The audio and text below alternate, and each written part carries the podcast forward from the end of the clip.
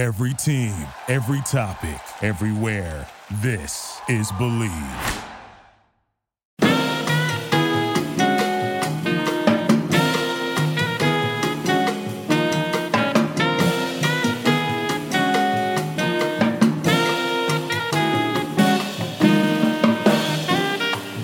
Hello, everybody. Welcome to another version of Bill Rhoden on Sports uh, here in our uh, undisclosed location in Midtown Manhattan on the west side, here on a uh, kind of overcast, whatever day this is. Uh, It is a Wednesday. it's a Wednesday, Wednesday, um, here with uh, my co-host, co-host, the great Jamal Murphy.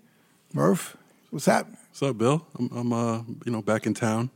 Yeah, Nice little, nice little you were out in L.A. L.A. and then uh, Chicago for the All Star game before that. Oh yeah, we'll have to talk about that with our guest. Yes, Uh, and then, of course, with the wonderful Aaron Mathewson. Aaron, how are you doing? I'm doing well, thank you. How are you? I'm good. I'm good. Good to see you. And of course, our uh, special esteemed guest, uh, one of the greatest uh, documentarians and filmmakers uh, in our business, in the business, uh, the great and wonderful Stanley Nelson. Stanley. Thank Stanley. you. Thank you so much. Yeah, man. Last time we had you on Bros Pod, we were talking about Black Panther. Right. The original Black Panthers. right, right. right? And that, that yeah. and that that was good too, though, because the other Black Panther came out. Then your film had to remind people, The real, yeah, the real story. The the Black Panthers vanguard of the revolution. yeah. But you're coming off of uh, later when we talk about this. I'm going to talk about your energy and how you do this stuff. But uh, you're coming off of two tremendous documentaries, uh, Miles, which is just phenomenal, just a phenomenal, phenomenal uh, work, um, and it just aired on PBS yesterday, Tuesday. Um, so um, I guess people could watch the re-air at some point. Yeah, or if you know, if you go to pbs.org, you can stream it. It's it, it's there. Also, one, one of the things I, let me throw in that, that last night, right before the film, they did a little blurb for uh, the Black Panthers, which apparently wow. you can still stream at, at I think it's pbs.org. That was a great doc too. But you've done question. lots of great docs. I mean, lots of great docs. Um, but then, uh, so But wait, come- but before uh, that, uh, Mi- it's Miles Davis, Birth of the Cool. So if you Yeah. want to you want to check that out, um, Google it, uh, find it on PBS, like Stanley said. can you purchase it?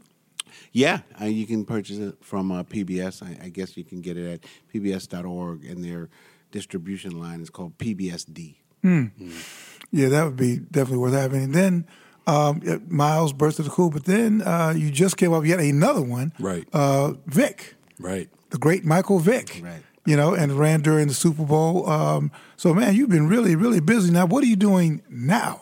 Uh, we're doing a couple of things. We're, we're doing a, a film um, uh, for for Netflix on, the crack era. Oh, wow, okay. We're, doing a, a, a film for Showtime on Attica. To Oh, wow. with the uh, uh, 50th um, anniversary, which is in uh, 21. Uh, we're Oh, doing a, uh, huge piece um, that we've been trying to get off the ground for years on the Atlantic slave trade. It's a four-hour uh, production for PBS looking at, at, at the trade. You know, there have been a number of films about slavery, um, but this is really a film about the, the slave trade, you know, the international business in humans um, that put into place so many things that, that uh, are, are, are kind of foundations of, of civilization today, you know, insurance and shipping, banking, and all those things. Is this is this tied to the sixteen, the various 16, 19 projects? You know, that No, not really. I mean, you know, uh, we're aware of it. At sixteen nineteen, the thing the New York Times is doing, which is really incredible. Um, uh, but no, this is something that we've been thinking about probably for fifteen years, and, and uh, you know, off and on, and, and uh, we finally uh, were able to raise the money to actually actually do it. And so, we're in production. We haven't shot anything. We're going to start shooting uh, in March, so very very soon. So let's, there's so so much, man. Yeah. You know, where, where do you? I mean, there's so much to start. Where do you get your energy from? I mean, you. I mean, just in the last what two years alone, man, it's been Miles, then Vick. Uh, you know, Black uh, Panther. The Black. Well, Black Panther was before. Tell tell them we are rising. Yeah, tell tell them we we forgot about that. I, I did. I actually drove to uh, uh, uh, Sundance, right? Yeah, S- yeah. Sundance to see Yeah, that. yeah. yeah. Yeah, but but let me, let- I want to. Um, what do you want to talk about first? You want to talk about Miles first? I mean, because they were t- you, you go from Miles to Vick, though in a way they're kind of related in a way. I mean, Everything's related, yeah, kind of. yeah, they're all two yo- two young black men. Who would you say out of Miles and Vick? I would argue that I guess Miles, although he did spend some time, did he? Did he? Did he do prison time? No. he, he never did prison time. Never did prison time. Um, so who was the more, or how were they each compelling in their own way? Miles and then Vick. Well, I mean, you know, I, I think that that Miles is probably. I, I would argue Both Geminis. I would argue that yeah, I would argue that Miles, and I'm a Gemini too, Right. so that's that just makes it even crazier. I, I would argue that Miles is you know definitely one of the the, the top five musicians in any.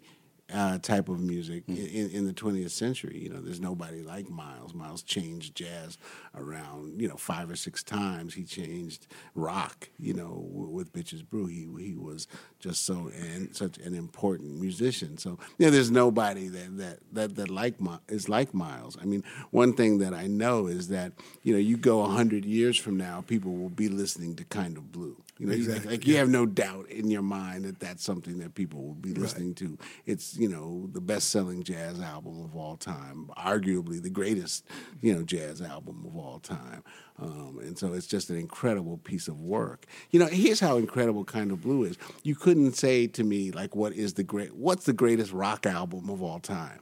Right? Right. You know, right? There's nothing that comes to your mind. You know, if you say the greatest jazz album of all time, everybody would say, "Oh, you know, it might be kind of blue.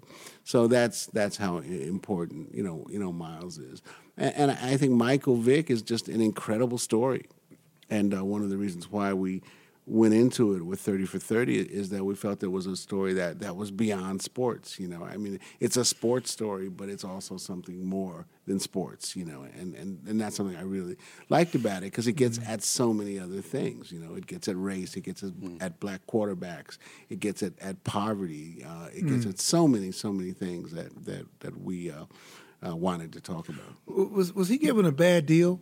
yeah. in, in, in one word, you know, I mean, I mean, you know, I could say that now the film is aired and, and you know we're done, but you know it's something we didn't want to say in that way. But yeah, I mean, I, I don't think anybody ever went to jail for almost two years for dog fighting. I mean, it's just it's just it's just really shocking, and and I think that you know any look, the people who prosecuted him said, you know, outright that they wanted to make an example of him. And they did. And it worked in some ways, you know, because before Michael Vick, I didn't know that dogfighting was illegal Right. and that you could go to jail. Right, neither did he. Nobody knew. That's- what he said, right? But now, but now everybody knows. And so that was the example they, they made, you know, um, and it and it worked.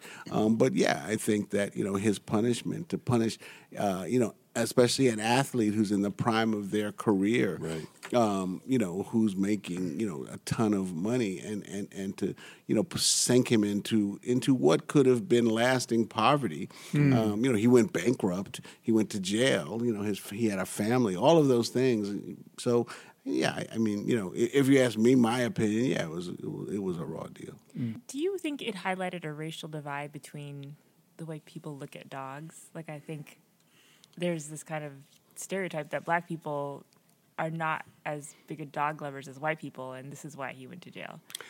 Okay, I mean that that's a really interesting question because that's something that we dealt with in the film and in the edit room we had to deal with. And and what I you know like kind of the epiphany, the light bulb that came off for me was it's not that black and white people look at dogs differently. Okay, although we do, you know, and we, and we could go into that, but that would make a whole film in, in of itself. But Right. you know, but but but that was but that wasn't to me the problem with Vick. It was the way it was the lens that we looked through it at it through. So white people saw it as this dog fighting issue, this you know horrible thing that he had done to dogs, and black people saw it as a criminal justice issue. Exactly, You know, like exactly. like like we know that that that black people, black men have, have been railroaded and, and unjustly punished by the criminal justice system for you know literally hundreds of years, and so we looked at it in that way. White people looked at it like, oh, he he mistreated dogs. So I, I think that, that that was important for us in making the film because we don't want to say, "Oh, black people don't love dogs." That's you know that's the problem. Right. That's not the problem. Right. It, it it's how you look at what the the Mike Vick story. Well, and and you dealt with it, you know, tremendously in, in the doc because you you kind of point that out, and and you also point out the fact that white people uh, fight dogs. Also, I'm sure Yeah, more right, exactly. more of them More do so. that, and and and pointed out the fact that the one of the guys I I forget which one, Tony, I think it was. He was he was schooled to the game by older white guys who told him how to how to handle the dogs and you know that you had to put them down if they lost and all that kind of stuff. So you know, I don't even think there's really a racial divide between, you know, how black people and white people. White people do that same thing, and they obviously were not prosecuted in that in that same way. Yeah, I mean, it's also there's a cultural divide, and, and so besides there being a racial divide, and the racial divide is not about dogfighting. Again, it's about the punishment Right. Right. that that Mike uh, received. But I, I think there's also a cultural divide, and one of the things that we had to show in the film because it was said over and over again is that white people fight dogs, you know, and that's and that's something that that's done, you know, in certain parts, especially of the South, Right. you know, that people that's what people do, um, and and so you know, um, you can come you can come from somewhere else and look at it and say, oh, this is the most horrible thing. But what we wanted to show that for Mike and, and the people that he grew up with and the, the, those people, you know, in Virginia, Newport News, it was not. This was something that they never saw anybody punished for, and Right. so it, it didn't seem like it was all that bad. One of the interesting things, I'll just add this, that somebody said to us, one of Mike's uh, and, and you know his partners in, in it said to us that I thought was was amazing. We didn't we didn't we weren't able to use this in the film because I think they didn't say it on camera. Was they, they they said, look, if somebody had come to us and said this is wrong, don't do it, you might go to jail. We would have said, okay, that's fine.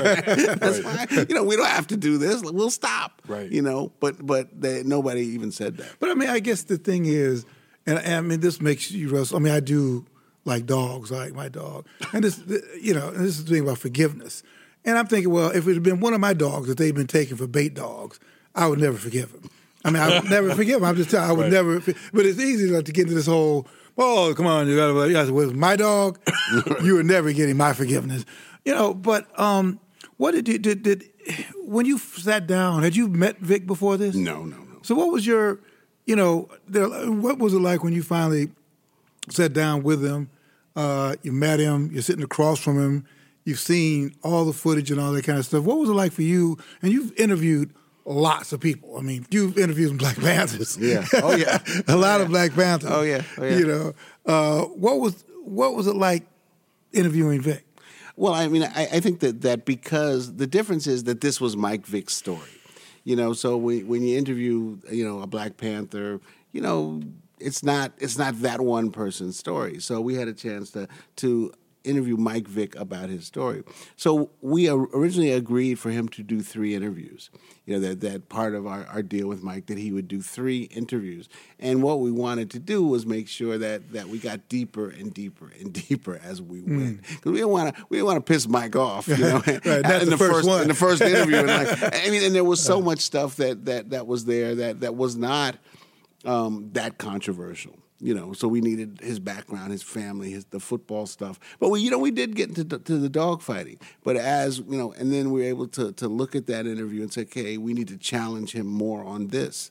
And then we did back into the second one, and we said, let's let's press harder even on this. And and and we did it. And you know, I, I would say, you know, to Mike's credit, he he there wasn't any question that he said, you know, I don't want to answer hmm. that. He didn't have any kind of you know press agent or agent or anybody with him at all. Not even his family. I mean, it was us and Mike in the room, and you know, he was. I, I thought, you know, very very honest um, about everything. So, you know, I, I felt really good about the interviews. What What about him? I mean, the sense of all the time he lost. I mean, you know, I mean, I guess I picked him up when he was in college, and he was remarkable. Mm-hmm. And I think that's one of the things you talked about in the film that you could do all this stuff, but you forget this guy. At, at that era was like the most exciting player, black, white, or indifferent, in the National Football League. His jersey was number. I mean, Mike Vick was like LeBron, Right. or Kobe. I mean, he was like, and I think sometimes people can forget how how bad he, he was like Lamar Jackson times five. because he he, was- he was the first. You know, Lamar Jackson.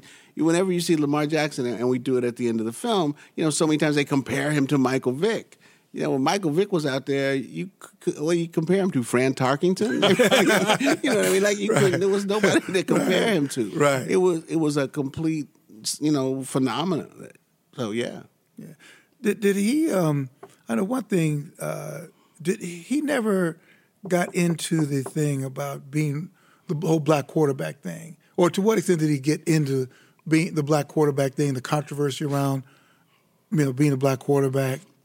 Yeah, I mean, he he did not really answer those questions in a real kind of contemplative way, and and you know, I, I found that that that's kind of how, and and you know better than I do about this, Bill. You know, that's kind of the attitude that so many you know black quarterbacks and athletes take.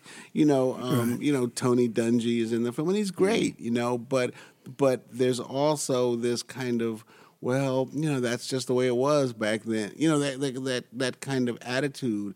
Um, there's, I, and it might be a thing with athletes that there tends not to be a lot of, um, I don't know, sour grapes or something. You know, that it's just a different way of looking at something. You know, that's, you know, and, and I did pretty well, and things have changed, and you know, here we here, here we are. That's a, I, I noticed that because because Michael Vick also, you know, along those same lines, he didn't, you know, when the whole Kaepernick issue came up, he was not on Kaepernick's side. He was, you know, he didn't think, uh, you know, he didn't think Kaepernick was going about it the right way. And I was wondering, you know, watching the film, almost, you know, because you know, partly because of what he went through, does he kind of view it himself as the NFL gave him this second chance? I think I think in some ways, but I, I think, you know, once the hammer falls on you, as it fell on Mike, you know, you're gonna be very leery about what you say and what you do. I mean, you understand the power of you What know, you're up uh, yeah, this you know this system that you're up against. You know that, as you say, Mike Vick was the most popular player in the NFL, the most popular jersey. He's on the cover of Madden. You know, and you know they they go into his life and find that he's treating dogs bad, and the next thing you know, he's in Leavenworth. you know, I mean, it's it's it's rough, and so you know, I I I, I would be a little bit, you know, I, I wouldn't have answered any questions. Why, why, why do you think he did the documentary? I think that I think that Mike, you know, Mike wants his story told. You know, and and you know, it's like he did the sixty minutes interview. You know, Mike feels that you know he has nothing to hide. You know, this is what happened. I, you know, I have nothing to hide. This is who I am, and you know, it might be some in some ways a little bit naive. You know, that if I lay it out there, you'll see that I'm a good person, and everything everything will be okay. I think there's that sense of of of of, of Mike still. But even I was down at Orlando during the Pro Bowl, and Vick was there, and there were people there, like like protesting, like Wow. no, know, Yeah, they got hundreds of thousands of signatures uh, to, to to to try to keep him from being an honorary coach in the Pro Bowl. And I, I'll say this, you know, to the NFL's credit, they said no. You know, we're not going to listen to this. You know, Mike Vick is our choice, and we're going to go with it, and they did. Yeah, well, I mean, it was it was a Goodell actually. I remember one day meeting him on the street somewhere. This was when I was at the Times, because at the Times I'd been writing these columns about Vick, Marion Jones, and Barry Bonds. Those were the three. They were going after them all at the same time. Three of the most high-profile black athletes at the time: Vick, Jones, and and and Bonds. They got Marion, and they got Vick. They spent billions of dollars and still couldn't get bonds. You know, but you know, it was just. And I remember going after. It, we had one guy on the Times staff, uh, Mike Schmidt, who had been in contact with. You know, he was working closely with the, the government people, and so I get these. Mike would say something, and I knew it was coming from them. You know, it was like, oh, why? I said, listen, man, isn't there a white guy? Isn't there some white? There's some white person somewhere in, on Earth, one white star who's doing something, jaywalking, looking the wrong way. There's certainly has got to be one big white athlete who's doing something, you know, and you know, um, there's no question that it is more of just like an observation about how Vick was he, he was he was a victim. He was a victim, but then he brought you know, he brought this stuff on himself. I mean, Right, right, and and and, and that that that's the dilemma, and that's the kind of the dilemma for us as storytellers, because you know he's not an innocent, you know. So you know it, it, it was very clear that, that you know he did it. It was very clear that what what what he did and what they did was wrong. But I think we wanted also to say it's very clear that that the the the the punishment doesn't fit the crime, you know. So the, all of those things are true. But would you would you be interested in doing a Kobe Bryant film? And and, and the reason I ask that, we get into this whole idea of, you know, we get this whole idea of, you know, that the reality is that you do what you do, and and uh, you know, the, what is it? What is it? The moving finger writes, and having writ moves on. Right. Neither your piety nor wit can cancel out a line, nor where all your tears wash out a word of it. So. I'm impressed by what you just said. Yeah, I, yeah, I'm yeah. actually I really impressed. rehearsed that shit. Wait, who said that? the prophet. Oh, Khalid Gib- Khalil Uh, Gibran. Gibran, yeah, of course, everybody knows that. I learned that. But uh, so I asked you about Kobe. Would you would you be interested in doing that? And and how would you deal with that? I, I would I would be really interested in doing Kobe in ten years, you know, letting some time pass. Because I mean I, I think that Kobe is a really fascinating character, you know, and that you know um, you know it's understandable the way it's it's being portrayed now, but but when Kobe was playing, you know, I mean he was not a nice guy you know there was a lot that wasn't nice about him you know and and you know now it's being you know you know and and, you know i understand where, where we are so we don't want to talk about that. But i think that's really an interesting thing you know that that hmm. you know how i mean it's almost like kobe's miles davis you know like miles davis hmm. was driven to the hmm. music and that's all that mattered you know, so Kobe was basketball and winning. That's all that matters. all that matters. And it and you know, if if if you're my teammate and you know I got you know I got to curse you out or whatever, then then that's what's going to happen because this is what matters, you know. Um, and, and I think what's what's so fascinating about Kobe, and, and one of the things I think that we see in all the love um, that, that that was outpouring for Kobe is that he retired and he changed. Right. And that's what's incredible about Kobe is he became this other guy. And and you know, it was almost like, you know, like what the hell was I doing? Like mm. I wasn't I wasn't, you know, like what was most important to me? Right. You know? And and and, and but it also is it's almost like that was what was important when I was doing that. Well, because that's what's important. yeah, that was- he became yeah, he yeah. became likable to me. I, I was one of the people you could call a Kobe hater, like just on the court. you know, I I don't remember ever rooting for Kobe, but in retirement, you know, I'd, I'd see him and I'd hear him speak. I'm like, oh, I, yeah, I kind of like that guy. Yeah, he's he's a he's a good guy, and I think that's one of the things that that made you know the it just you know even look it was horrible and sad, but that's what made it even more because it was like oh my god, this guy was just really this road to developing as a human, uh, you know, just to, taking it higher and higher and higher, you know. Um, so, i- i- so 10, 10 years from now, I would, lo- I would, I, I would, I would, I would love to tell that story. But you know, when um, you could actually tell the truth. yeah, but right now, you know, you can't really mean- tell the truth. um, you know, speaking of Kobe, I mean, I think it's for me. I see it as a him as a redemption story, or uh, much of his story is a redemption story. And I know you've ca- you spoke to the undefeated, and you said that kind of what attracted you to Vick's story was that it was so complex. Would you do you see Vick's story as a redemption story, and do you think he's he's doing what he needs to do, or do you think there's something else he needs to do?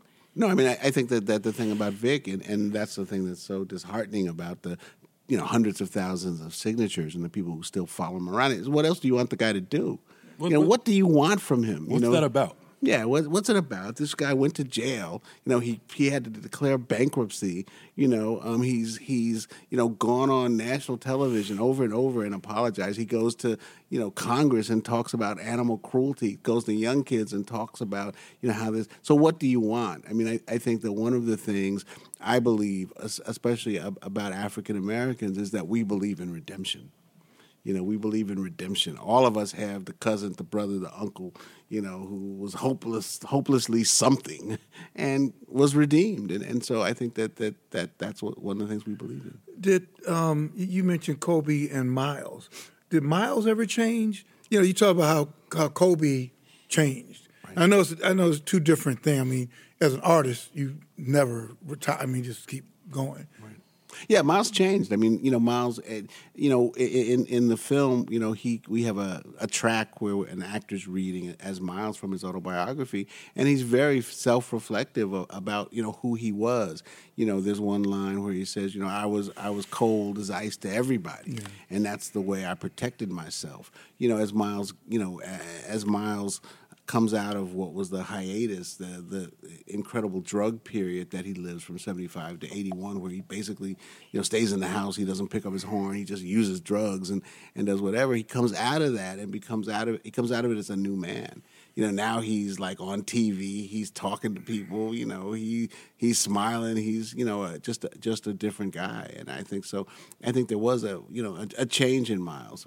You know, I mean, you've dealt like with a lot of fascinating people. And Isha, do you feel an obligation, you know, as an African American, as an African American male? Like you said, the story is a story, but do you feel an obligation to maybe tell the right story or, or set the record straight or just follow the truth where it leads and not necessarily uh, indict somebody? I mean, somebody else could do the Michael Vick story. It would probably be a whole different, it, it could be a whole different story. No, I mean, I, I feel like it, it, you know, my role is to tell the story as I see it. You know, I, I feel like that's my role to tell the story as, as I see it. You know, early on, uh, we did a film on, on Marcus Garvey. You know, and it was very critical of, of Garvey in a lot of ways. You know, um, I think I think it was very even-handed finally, and but you know. Um, you know, we went to Jamaica where Garvey's from and showed that film, and we almost caused a riot. You know, I mean, it was it was like a riot. They actually, they actually, um, the people in the venue in the theater actually offered us, you know, protection and, and to go out the back door, and, and I was like, no, I'm going out the front. I'm I'm walking right out the front, and if people want to argue, they can. But you know, I mean, what we found about Garvey is there were a lot of problems you know, with, with Garvey. And there was a lot of wonder of wonderful things about Marcus Garvey, who basically set us on this path where we believe, you know, a, as black people, you know, all over the world, that we're African. You know, Right. that was Garvey. He said, you know, no, you know, we we are from the diaspora. We are all united in some way, which is like, it's that's such a big thing. You know, I mean, there's almost no, you know, there's nothing else you can say. It's just like, I mean, what what Garvey did, but you know, there was a, a lot of things that, about Garvey that were that were messed up. I mean, you know, I mean, you know, the whole idea of going back to Africa on three boats, you know, it doesn't it doesn't really make much sense, you know. And there was a lot that there, you know, um, and and one of the things I, know I shouldn't be talking about Garvey. One of the things that, that this old guy we interviewed, who was 96, said about Marcus Garvey that I loved, and he didn't say it on camera. we couldn't use it, but he said, you know, he said, you know, look, I knew that that what Garvey was saying wasn't going to work. I knew that we how we were never going to go back to Africa, you know, in mass. I knew that was not going to work. But I thought what he was saying was so important that I followed him anyway. Right. We were like. Uh, what What do you know now? You know, I, I know you teach. Uh, you either teach teaching or you just teach by doing. What do you know now uh, in terms of choosing your targets, approaching your stories? That it's just taking you a while. I mean, that you probably could not know when you're like, you know, twenty nine years old. You know, when you first start getting into this as you're this young, ambitious filmmaker, documentarian. What do you know now that you didn't know then?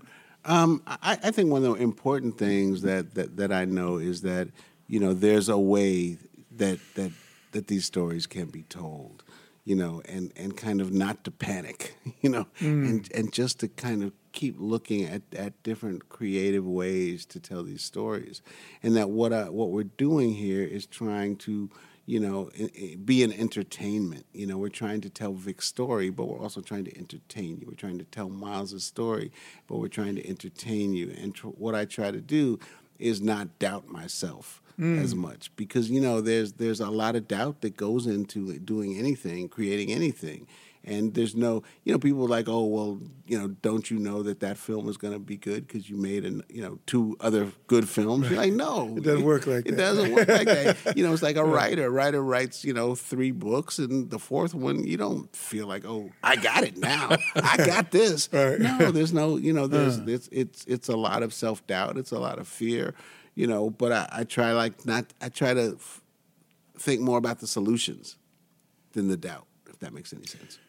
Today's podcast is brought to you by Audible. Audible has over 180,000 book titles to choose from for your iPhone, Android, Kindle, or MP3 player. For you, the listeners of the Bill Rhoden on Sports podcast, Audible is offering a free audiobook download with a free 30 day trial to give you the opportunity to check out their service. We highly recommend that you check out the classic $40 Million Slaves, The Rise, Fall, and Redemption of the Black Athlete by the one and only William C. Rhoden, an absolute must read.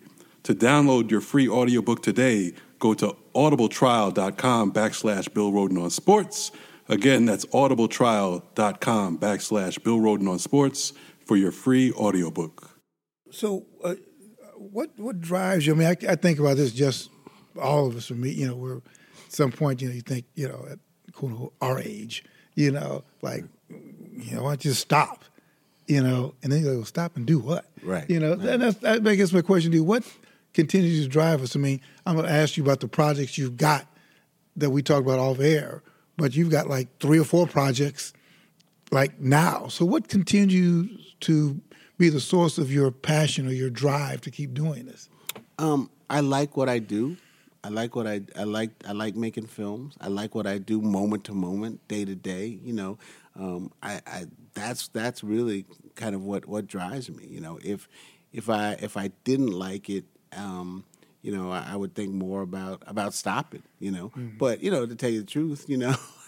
as time goes on, I'm like, hmm, you know, hmm, you know. I, I, sometimes, you know, you feel as you get as you get older, you're like, you know, I could just like nurse this cup of coffee yeah. and look out the window. You know, it just it's just like a different speed that that that that your your your mind and your body works at. You know.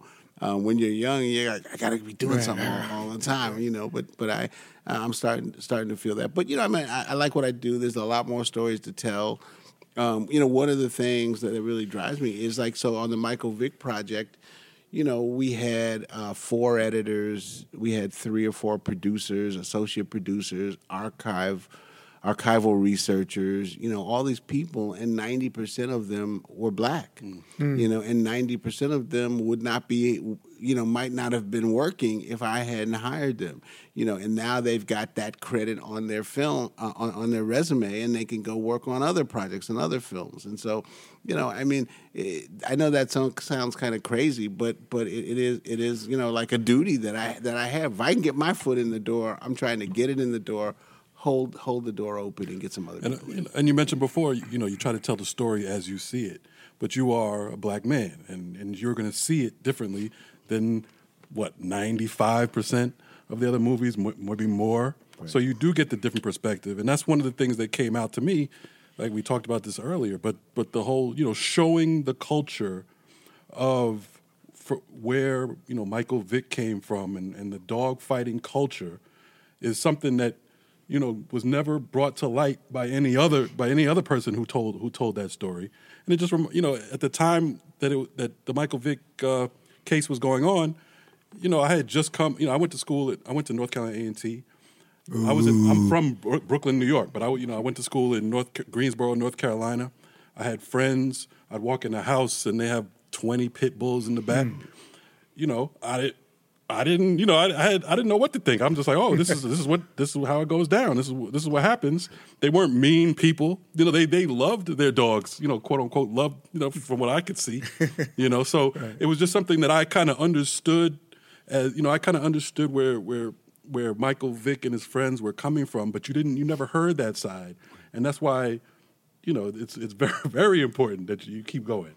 Oh, keep making as oh, make okay. as many films as possible. All right, I, I just keep going. But you know, I mean, I, I, think one of the things you know, our, our company is, is Firelight Films and Firelight Media, and you know, like one of our founding principles is that people need to tell their own story. Mm. I mean, we believe that we'll we'll, we'll, we'll go we'll go to our deaths our, our, death saying that and fighting for that. I mean, we we just think that's really important. You know that that, that people tell their own story. You know, I was working on a, a, a project w- with some Native Americans, you know, and and some somebody else was doing a film on Native Americans, and you know they they said, well, you know, well, yeah, and you know they came up, well, you know, we don't really like this white guy doing it, and and it, it, they somebody said, "Well, uh, well, but aren't you glad your story is getting told by somebody that your story is getting told?" They said, "No, no." Right. They said, "We we don't we don't we don't need our story told that bad." That's right. You know, until until we can tell our own story, we will we we're, we're fine without the story being told. Right, but things can be told and distorted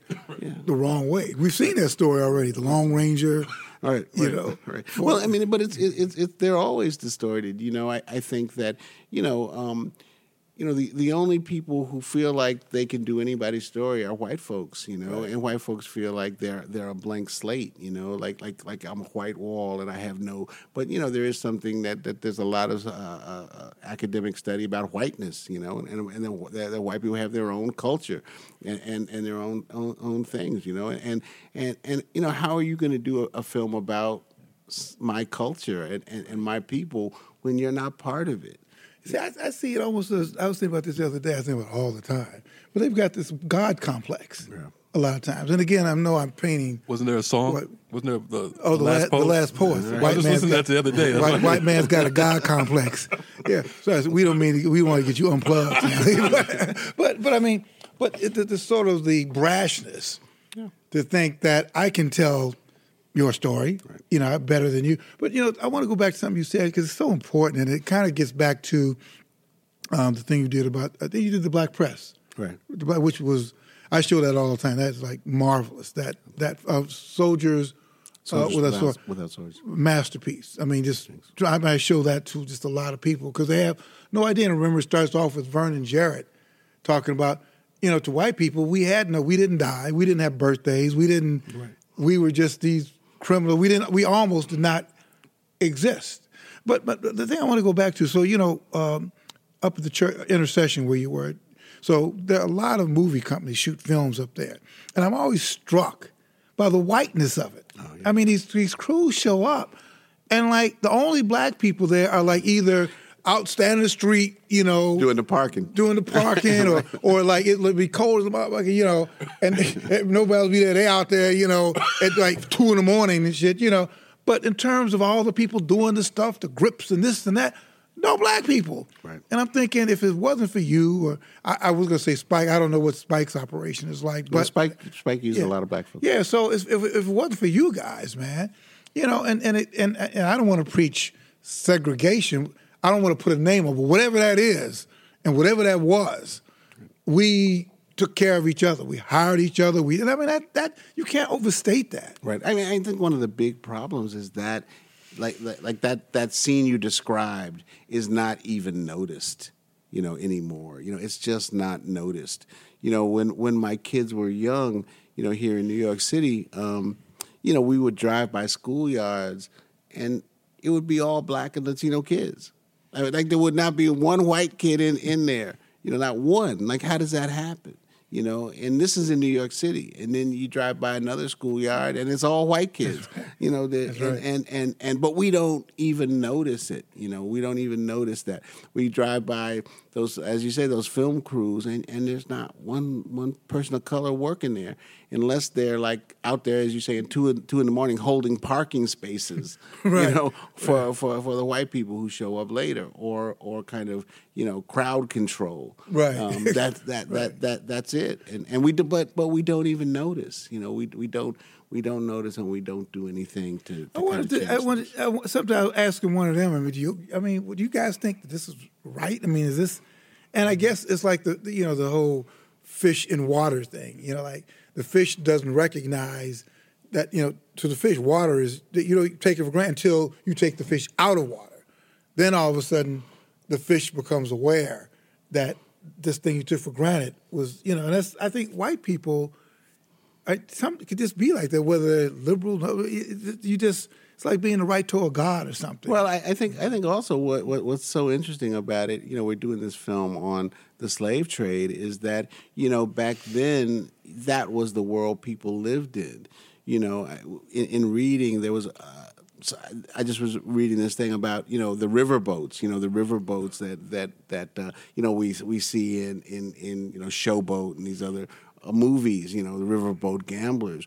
But one of the things they had in on riverboats were cells where they would lock up slaves because they were taking them down south. You know, mm. how, how do you get you know sent down the river? Right, that's the mm. thing. You got sent down, sent down the river on a riverboat. And so while you know I'm a riverboat gambler and I'm gambling and you know we're wearing fancy dresses and all like that, there's another pen in the in on the riverboat for slaves. Mm. But you don't notice that because that's the world you live in. Just like we don't notice how segregated we are in, in you know New York City or, or anywhere because that's the world we live in. Um, you know, I, I think you know uh, we'll be judged by history very differently. It's striking too in New, in New York of all places. Up, up New York, but you know you can, I mean, you so can- it's one of the most segregated. yeah you can places. start down on in the village, and walk up. I was laughing just the other day. I was taking the M5 bus, and you know get up. I got on like 67th Street or something, and I had to stand. I said, "Oh, that's okay." By about 90, there'll be you know as white people start to exodus, you know seats become available. I mean, but it's it's just so.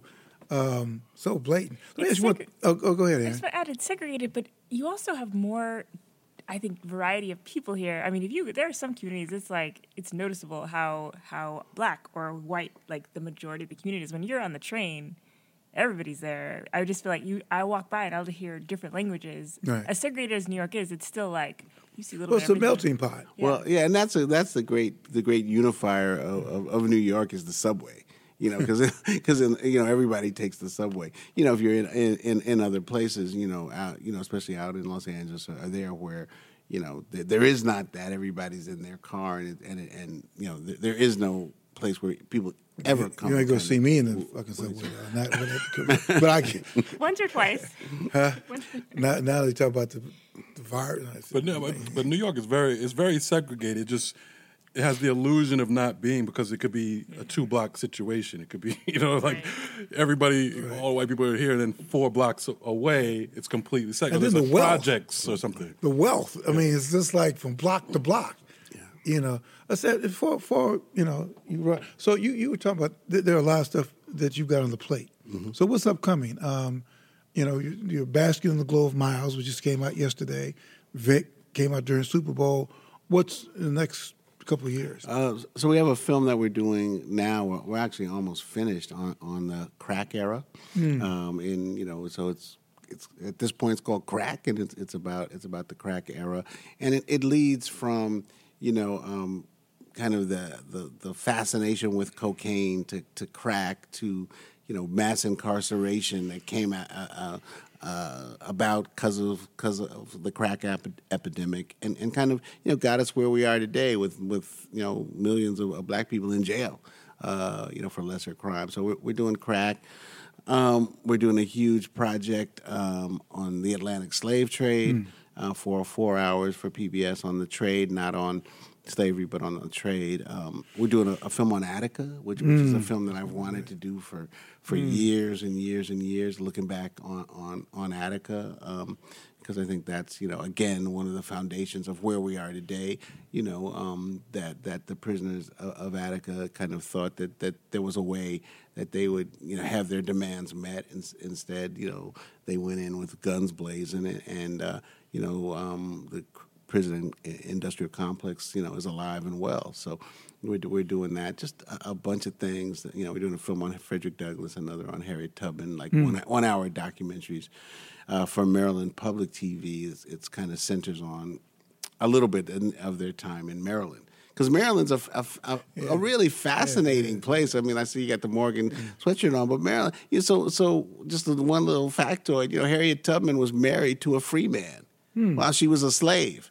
I mean, that's that's so you know you think about you know slavery in, in you know Mississippi or, or Alabama or somewhere where that's all you know, but in a place like Maryland, you were enslaved, but you were like working right next to somebody who was free, or you might be married next to somebody who was free. So you knew, you know, it's it's just again, it's just this weird, weird situation, and so we, we want to talk about that. There's a, there was a different slavery, you know, uh, in in in places like Maryland that were border states. What, what do you think of Harriet, by the way? You know, I, I kind of liked it. I, you know, I really, I, I got, I got, I got me some popcorn. you know, and, and I knew the story. I mean, I knew Harriet wasn't going to die. You know, so I didn't have to Take to take a know, little of the edge off, right? Yeah, you know that. You know, you know what I'm saying. When we when we go to go to movies as black people, you're like, oh god, you know, you know, you know. I mean, that's why you know in in in, in, in the movie Queen and Slim. I don't know if you saw that, Yeah. which I really liked, but I was like, well, why they have to die? Yeah. you know, but it's black people making the movie. Right. You know, you know they can they can get away. Yeah, Let them go. Let my people go. Let, let, let 'em- Institutionalized. Hey, let them get to the Bahamas, you know. let, 'em- let, 'em- let 'em just let 'em go, you know. So I mean, so you know, I, I, I mean, I thought she was great. The actress was great, you know. I mean, Kasi Lemmons, who directed it, has been around forever, you know, and, and, and made you know some really great films. Um, what's the name of the one she made? Um, she made anyway. She made some great films, you know, early on. And, Aaron, and- you're a pop. and- and- you're a pop. uh. Huh? I'm sorry, I didn't. Kasi Lemmons, and and she um she made one called The Caveman, something or other, and then Eve's Bayou. Oh, Eve's okay. Oh, okay. Yeah, yeah. So she, I mean, you know, she's been around, you know, and and so that that's the problem for a lot of times for African American filmmakers, especially and African American women filmmakers, is they make a good film and you know they can't get that second one, one a third one, a fourth one made. Uh, but she's been around and and, and has had a, a real career. the, the crack uh, move, the documentary you have coming out. Um, we you talked before about letting time pass, and a lot of you know some sufficient amount of time has passed there. Uh, a lot of people, a lot of stories have been told on it recently on the, on the crack epidemic. You know, from, coming from your perspective, which I know it's a we just discussed is a different perspective. What what makes this crack documentary different from the ones that are out there? Um, you know, we're we're not. It's not a. It's not an exploitation film. You know, we're, we're looking at crack from from from many different sides. So, so to give you an example, one of the guys in the film um, talks about how he, uh, you know, he was li- black guy. He's living in the community. You know, he he couldn't get a job. You know, we have that famous commercial from McDonald's. I if you remember Calvin. You know, Calvin. Cal, Calvin's working at McDonald's. You know, and and, and uh, you know he says like fuck Calvin. You know? you know, I had a job at McDonald's. You know, I was making no money. You know, and then his boy comes and gives him some crack, and he's like, you know, oh, what's this? And before he knows it, you know, he's he's a crack dealer making tons of money, and, and you know. Um, so it kind of goes th- through that um, to where you know he ends up uh, getting shot five times and, and going to prison. But you know, um, eh, so it, it's we're we're trying to look at it from the community's point of view in a lot of ways. You know, uh, we talk about the corrupt cops. You know, who are who are who are who are and the, you know who are who are talk talk about how they take drugs from drug dealers and then sell them. You know, um, how the community is locked up in, in their in their houses, can't go out, um, and all this in, in some ways is is is done with the United States, the the federal government. You know, um, is letting drug smugglers from Nicaragua smuggle drugs out of Nicaragua um, because they don't care. So they're, you know, part of the Iran Contra thing. Um, so it's all kind of, you know, built into one. And you see, you know, you see Reagan talking about, you know, war on drugs. You see Bush one talking about war on drugs. You see Clinton talking about war on drugs. And each one of them talks about, um, you know, gets further and further out there, you know, because, you know, as one person says, you know, you, you had to be hard on drugs. That you, so you know, it's it, it, it's we're trying to tell tell this story, and you know, not as a as an exploitation story, but but as something that as someone says, you know, look, this drug, you know, crack changed black folks and it changed America. You know, because now we're living this with this whole idea of mass incarceration. Mm. One of the great things, one more, just one more thing. One of the interesting things to me about about it is that you know that that black people, you know, so many black people in their communities, you know, uh, ministers and, and, and, and politicians, you know, they were also calling to, for locking people up. Yeah. You know, like Kamala things are- Harris. Yeah, things are so bad. You know, let's just let's just lock people up, and so that's what that's what happened. I'd, I'd be very interested to see that because I actually have friends who blame like the loss of pro- like family property to crack, just people making bad decisions because they're not with it. And then also, I used to live in Oakland, and I know people who just blame entire like generations just kind of like lost because of crack. So, Yeah. are you, are you going to look at different cities or is it? Yeah, I mean, you know, yeah, it, it's kind of like a national show. I mean, we, we talked we talked to Rick Ross, who was like the famous uh, drug dealer out of L.A. And, and, other people, you know, from New York. Not the rapper. No, not not the rapper. This is the original. this is the, the, I think the rapper took his name from Rick Ross being. I mean, because because Rick. I mean, and Rick Ross is a really interesting guy. I don't know if you ever seen him. I mean, he was like he was the kingpin. I mean, he says he was. He said uh, he says at one point in the film like a million dollars a day was going through his hands. Mm. I mean, and he's not lying. He had a lot, a zillion dollars, and you know, he was like this kind of middle class guy. You know, he wasn't like a gangster. He was like a middle class guy who figured out, you know, how to make money, and he was making it until he got caught and went to jail. Mm, Jesus, right. right, which started with you know the mass incarceration, the cycle. Your parent goes to jail, and that just becomes a cycle, and the, the kid doesn't have the parents there. You know, just repeats and repeats. Yeah, and it's also you know it, it it also leads to us against the police, which is kind of you know what what what you know that that's kind of what, what we live with. You know, it's it's, it's, it's we don't trust the police. Did you like American Gangster?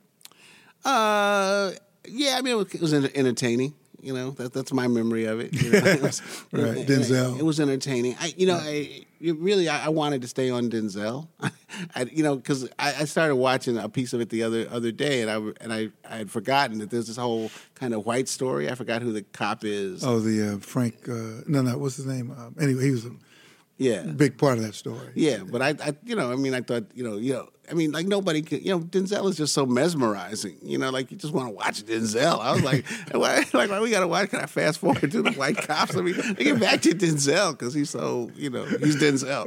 Oh God. What about uh, The Wire? Were you, were you a fan of that? No, I just never, I just never got into it. It's not, it's not like I, I'm not a mm-hmm. fan. You know, was, you know, like there's so much stuff on TV. Like sometimes you just yeah, miss. You miss it, yeah. yeah, and so you know, it's one of those things I, I want to go back and watch The Wire because everybody loves it. Yeah, no, I, I, I just, I just never, I just never. Too whatever. troubling for me me. It was because I was in Baltimore. That shit was just so real. Yeah. And I find myself now. I mean, you know, like the documentary is different, but just watching gratuitous violence. I mean, I, I watched Downton Abbey and something. What is this like?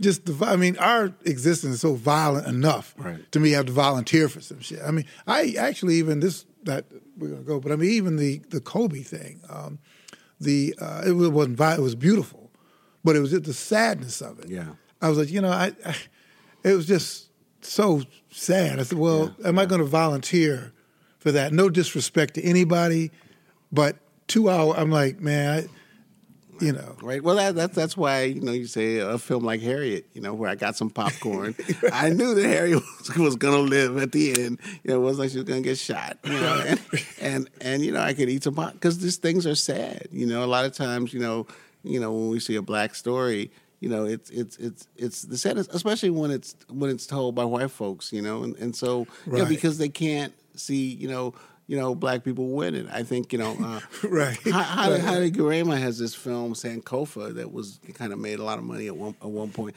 and you know, one of the things about it is is you realized, you know, as a black director, I don't know who's going to win you know, and it's about a slave rebellion. And my memory is that, and they win. That's right. I'm like, why not? That's right. Why? There were some victories. I mean, yeah. there, there, were. There, I remember uh, John Hope Franklin wrote a book about runaway slaves, and one of the points early on is that what we don't hear about, there were a lot of successful slave rebellions. I mean, you know, they weren't all like getting captured. No, there were there were a lot where they like wiped out the plantation. You know. Yeah. So I find myself sometimes but just buying tickets to some black films, but not going because I just don't want to be sad, but I want to support them. But also, you know, Bill and I work with college students, and something I'll never forget is uh, we were when Black Klansman and Black Panther came out.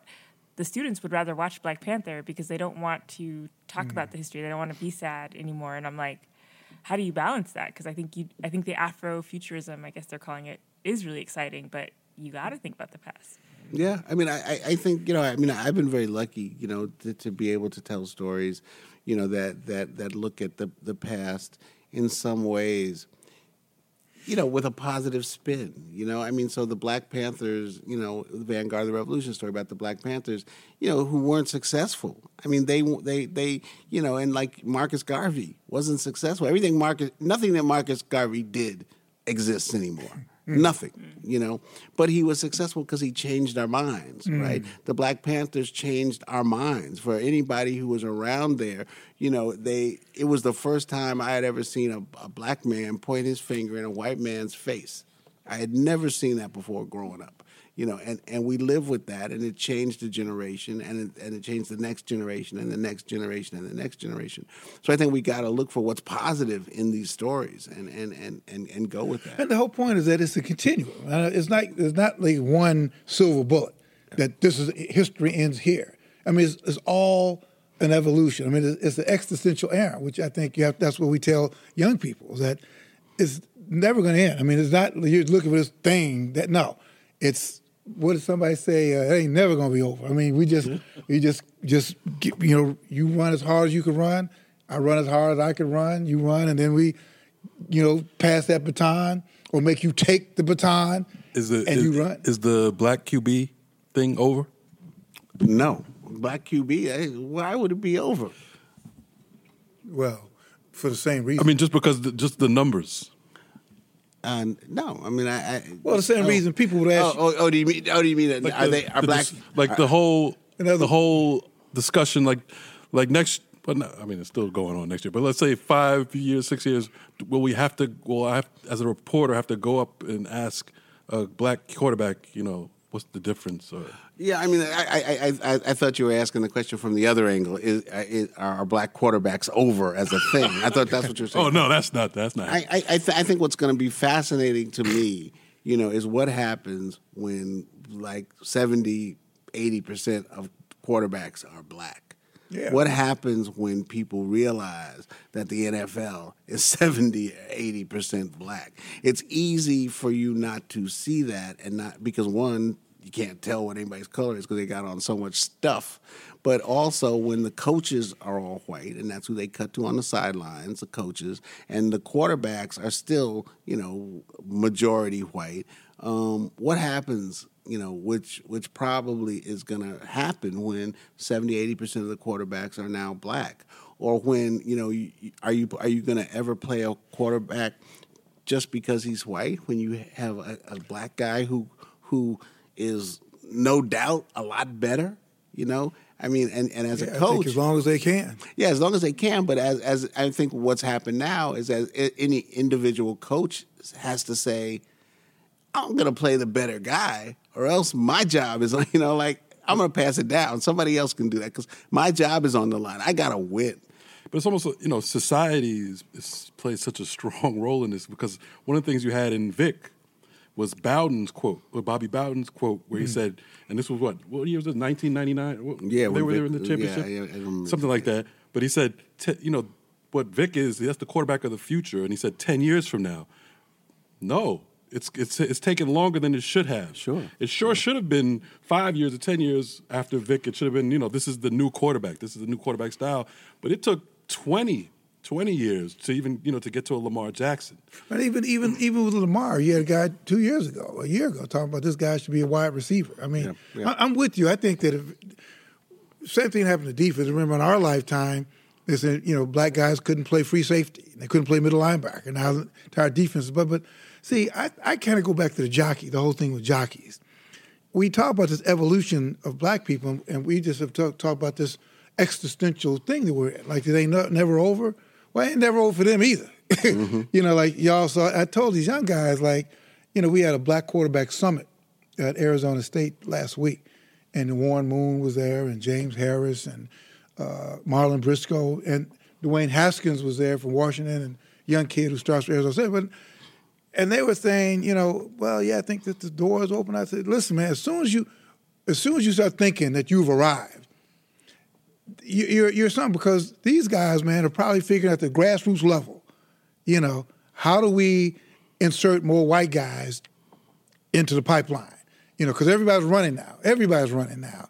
You know, just like if you look at the music, right? I mean, we would dominate the music, and but then all, now all of a sudden they change it so that in order to you know, you got to now go to school, right? You got to go to conservatories to play the music. So now, I mean, we're kind of going far afield. But I guess my point is that I don't think you could take for granted that we're you know we've arrived and we're just going to now take it over and and there's not going to be any resistance to that happening. No, I mean, I, I- I think one of the, the barriers is is you know that um, so for so many elite positions, like especially a quarterback. You know, these guys are going to quarterback gurus. You know, they're they're being trained to be quarterbacks from an early age. You know, and they're doing things that for so many uh, black people, black quarterbacks, they just can't afford to do it. You know, I mean, I, I read about a, a, a quarterback. I don't, I forgot who he even was, but maybe he became famous. But he was he was going to high school in Vermont, and he went to one of these quarterback gurus, and he said, "Nah, you, you know, you're never gonna, you know, go to eh, uh, uh, a one college. You know, you're never gonna go to Alabama eh, as a quarterback out of Vermont." So his family moved to California hmm. and had him with one of those California quarterback gurus. And you know, most black folks can't do that. So I mean, I think that's the savior. I mean, it would be interesting to see, you know, how many of these guys, what's his name, Burrows, and, and those guys have gone to these quarterback All of them. trainers. Yeah. So you know, and, and for most black folks, they they they can't do that. You know, Michael Vick didn't wasn't able to do that, but he was just He was so know, superior. So It- it he was like so tough. yeah, and that gets back to the backup quarterback. I mean, that's the next the next level That's is when you we, right. when black when black people will, uh, will have come a long way when you start seeing black backup QBs. Carrying the clipboard for 10, 10 years. Well, you well you got, you paid. got, you got- paid big money just to carry your like, well, you know. you got, well, you got that. You got that now. I mean, like what? What? Teddy Bridgewater, right? Didn't is he was backup quarterback? Didn't he win? But, like, but he They were ready to use him. Did- but didn't he win like five games in a row? And the- like, and like okay, okay, the guy's back. You, you know, Uh-uh. get, get back. ready. right? Get back Losing to- the playoffs. Get back to me. I mean, you know, I, I don't see, I don't see anybody, a lot of talk about you know people snapping him up, right? Well, well, enough, He, not enough. He will, but but that's the whole point. I mean, Bridgewater, he's backup, but the guy was a star. Yeah. I mean, he was like a, a, a bona fide star. Right. The kid in uh, Indianapolis. I mean, I know this is another. The, the kid in Indianapolis who stepped in for um, Brissett, Andrew Luck, Brissett, yeah. Brissett, and he saved their season. Right. He saved their season. Now they kind of run. Well, maybe Philip Rivers will go there. Hey, uh, to your point, I think to the extent that that's like the white guy, like the CEO, and you're right. You're right. The challenge when ninety percent of the league is like have black quarterbacks. That's you true. know, and I never uh, thought about that. You're you're right because the face of the teams and the face of the leagues are the coaches and the quarterbacks, right? So you can uh, you can hide the fact that this is the NBA almost. You know, the NBA is the I- black league. No, I, I, I- I mean, I, I could be a little wrong on this, but I think I'm pretty sure that that that NFL is blacker than the NBA at this point. The NFL is blacker proportionately. proportionally, yeah, because you know you got all those European players now. You know, um, so you know it, You could it's, be see, and, and, and again, Stanley, this I think I'm trying. We're trying to push you to do this forty million dollar slave documentary that we've been talking about. But I don't even know if brothers in the NBA could you get comfortable, you know, and you don't all of a sudden notice when they start talking about globalization and what used to be one to fifteen, pretty much all black. Now all of a sudden ain't one to fifteen anymore. No. Now all of a sudden you've got you know, cats from everywhere, which is at one level is okay, not, and make a big deal of Luka Doncic mm-hmm. and all that. And and the media has not changed. The media hasn't gotten like eighty percent black. Right. It's still the appraiser is still white. But um, man, let- let- before before we let you go, man, like, what is your source of? We talk about all this stuff, but what is your source of optimism? You know, about just where we're headed. You know, I mean, because we talked about all this other stuff, and you know, but what's your source of optimism?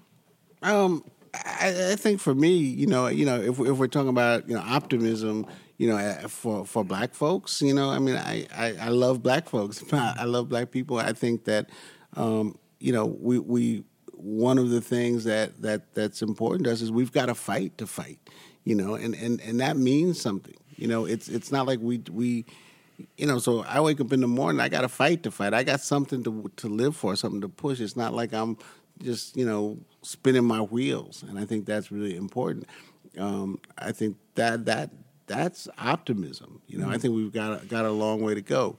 I mean, I, I'll tell you that that uh, the the political situation in this country, you know, and, and the president has made me feel not too optimistic about this country. You know, I mean, I think for for so many people, you know, it slapped us in the face because you know we we knew that there were problems.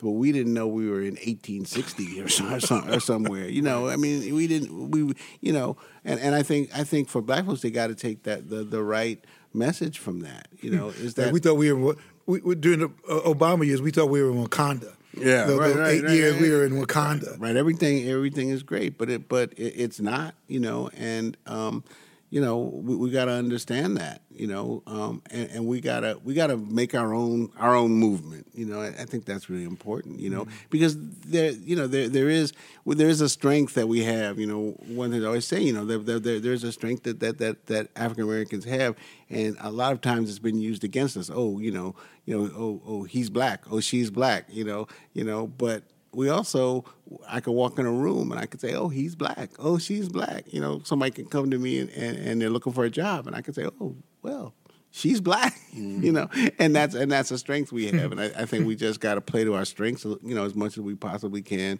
you know, um, and just be optimistic. You know, Well, our guest is in the great, the great Stanley Nelson, uh, the great Stanley Nelson, uh, Black Panthers, Miles, uh, HBCUs, uh, Vick. Oh, can I say one more thing? Yeah, can I, yeah, can, you well, I- well, well, We- I we have you- another well, I- hour. well, I got you here. so, um, you know, I- another film that, that we're doing, and we just got a little money to do a sample reel. We're doing a film about the, the, the generation of, of, black baseball players that came wow. after Jackie Robinson. It's called After Jackie. And um, I would love to interview Bill Rhoden for that for that film. So Yeah, now- I know. we just got a call from your. Uh, now he's on. He's on. He's on the mic. He can't avoid it. I got him. see, that's that's the only reason we came here. 'Cause, uh, No, what's it- what- if one of your if- producers called me. One of the producers called me, and I was exhausted. You know, so but yeah, sure. Uh, since we're on the record, sure, Stan. but, but you know, it's it's a film that that that that I you know that that and all kidding aside, man, I'm I'm, I'm really I'm really excited about because it, it deals with that generation you know that came after Jackie. You know that that Jackie you know you know is one of the great you know American heroes. Um, but you know he had the scrutiny of the world on him. You know he had people looking. You know and and and, and the press following him. You know we just interviewed uh, uh, uh, former player Bill White. And uh, Bill, when he when he went to, to play in the minors, he was in the Carolina League. He was the only black player in the whole league, you know. And they were they were he's playing in some little tiny towns, and there's no press, there's nothing, you know. There's Bill White by himself, and so I think it, it's it's a fascinating uh, story, a fascinating thing to think about that that that next generation that came after. And we all remember, you know, you're about my age, you know, the St. Louis Cardinals that he was on that team. That was just just a fascinating, fascinating team with Curt Flood and Lou Brock. Well, speaking speaking of Curt Flood, I've been writing these series of stories for the undefeated, petitioning to get Curt Flood in the Hall of Fame. Ah. Because if it's not for Flood, all these free agents Right. would not be free. And in fact, tomorrow in Washington, I got a call from the congressman in Maryland who actually read one of the undefeated pieces. So tomorrow there's going to be this bipartisan um, announcement in front of the Capitol building uh, petitioning the uh, the uh, senior committee to put Curt Flood in the Hall of Fame. Uh, it's uh, tomorrow afternoon, and so you know, speaking. So I mean, uh, you know, you mentioned that that era, and what's so interesting is that you know Curt Flood comes out of that era, and he's the one basically who basically risked his career for the next level of, of, of for free agency, which had nothing to do with race. It just had to do because remember all the people there were like captives. Right. No, he compared it. He actually compared it Yeah. to slavery. You know. He, you know, and, and, and people don't understand that that's how it was. You know that, that when you were signed, and this is all across the, the board in any sport. All sports, if you were signed to a team when your contract was up, they could offer you whatever they wanted to offer you. You know, and you had no choice. They could cut you. They could, They could right. trade you. They Right, could. right, right. Out, out of the goodness of their hearts, they could give you a twenty percent raise or whatever they wanted to give you. Right. Um, and and if you think about what that means to to the modern athlete, you know, uh, if anybody belongs in the Hall of Fame, if anybody should be, you know, pushed in by the players, you know, it, it's Curt Flood because they they everybody has benefited from that. Every- everybody. And, I mean, you can talk about Jackie, and I mean clearly you could say, well, Jackie opened the door for black players, and he, he did. I mean, but you look at. In fact, I was going to ask you: Is your son still? Is he still playing? yeah, he's playing at Georgetown. He's yeah. still playing. Yeah, he should still be like a junior or senior. He's a junior. oh, all right. So is he? Is he? He's playing, playing. Yeah, he's playing, playing. Yeah, Great. he's starting. He's Great. starting um, Baseball? Yeah, Yeah, he plays yeah. baseball at Georgetown. I'm going Uh, is he down. still in outfield? Yeah, yeah, I'm going down on Friday. Nice. You know, to uh, to see the see uh, the That's weekend great. series. So That's yeah. great. That's great because I know when at first In fact, you were with us with the Rhoden Fellows. That first, you were the first class of Rhoden Fellows. Right. And, and you weren't there, but we went to the. Remember, we went to the Times. We went to the Times, and your son came with us. Right. And each each of the kids, we were the Times, big- like a one meeting, and uh, you know, uh, each kid stood up and said what HBCU you went to went to, and then your son stood up and said Georgetown. Well, that's honorary HBCU. they looked at the basketball team. I don't know y'all look at the basketball team. That's great. That's great that he's he's uh, Yeah, he's still he's still Good. playing. That's great. He's hanging in. that's great. Hey, And bas- baseball is that's another story, but it's a whole nother the whole nother thing. We're going to let you go after Aaron asked this question. I'm just curious. Um, you, you know, you did Miles. Um, you just did Vick. Are there any female athletes or musicians you'd be willing to do a doc, a biodoc on? Yeah, there, there's there's a lot, but I, you know, it's, it's not it's not so- something that I, I've thought a lot about. I mean, I would love to do something about you know uh, uh, f- female um, musicians or athletes. I, I think it's it's just a uh, incredible topic, you know. Um, but you know, I, I mean, you know, these were projects.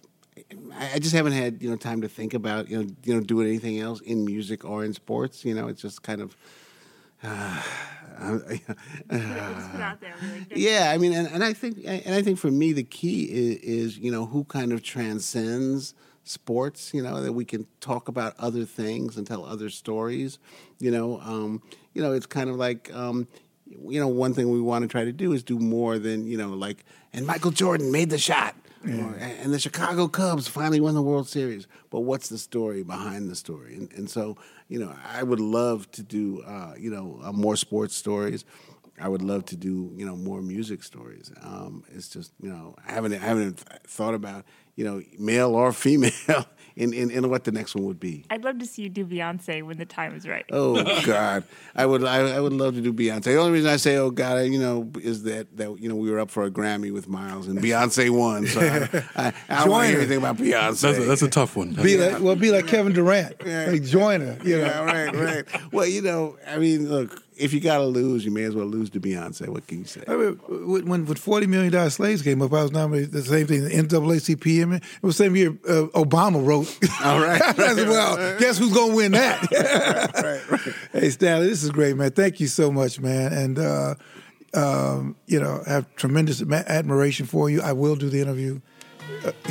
You've heard it. On, you've heard it here. Um, but this is my show.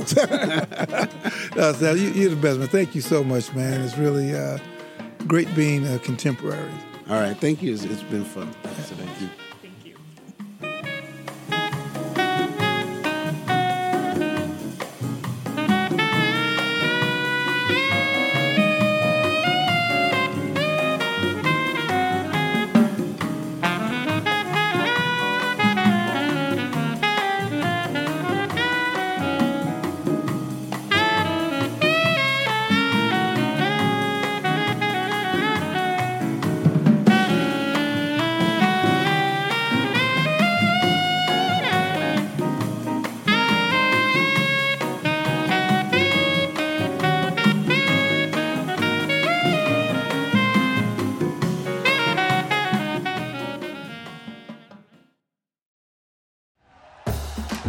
Listening to Bleav. You can show support to your host by subscribing to the show and giving us a five star rating on your preferred platform. Check us out at Bleav.com and search for B L E A V on YouTube.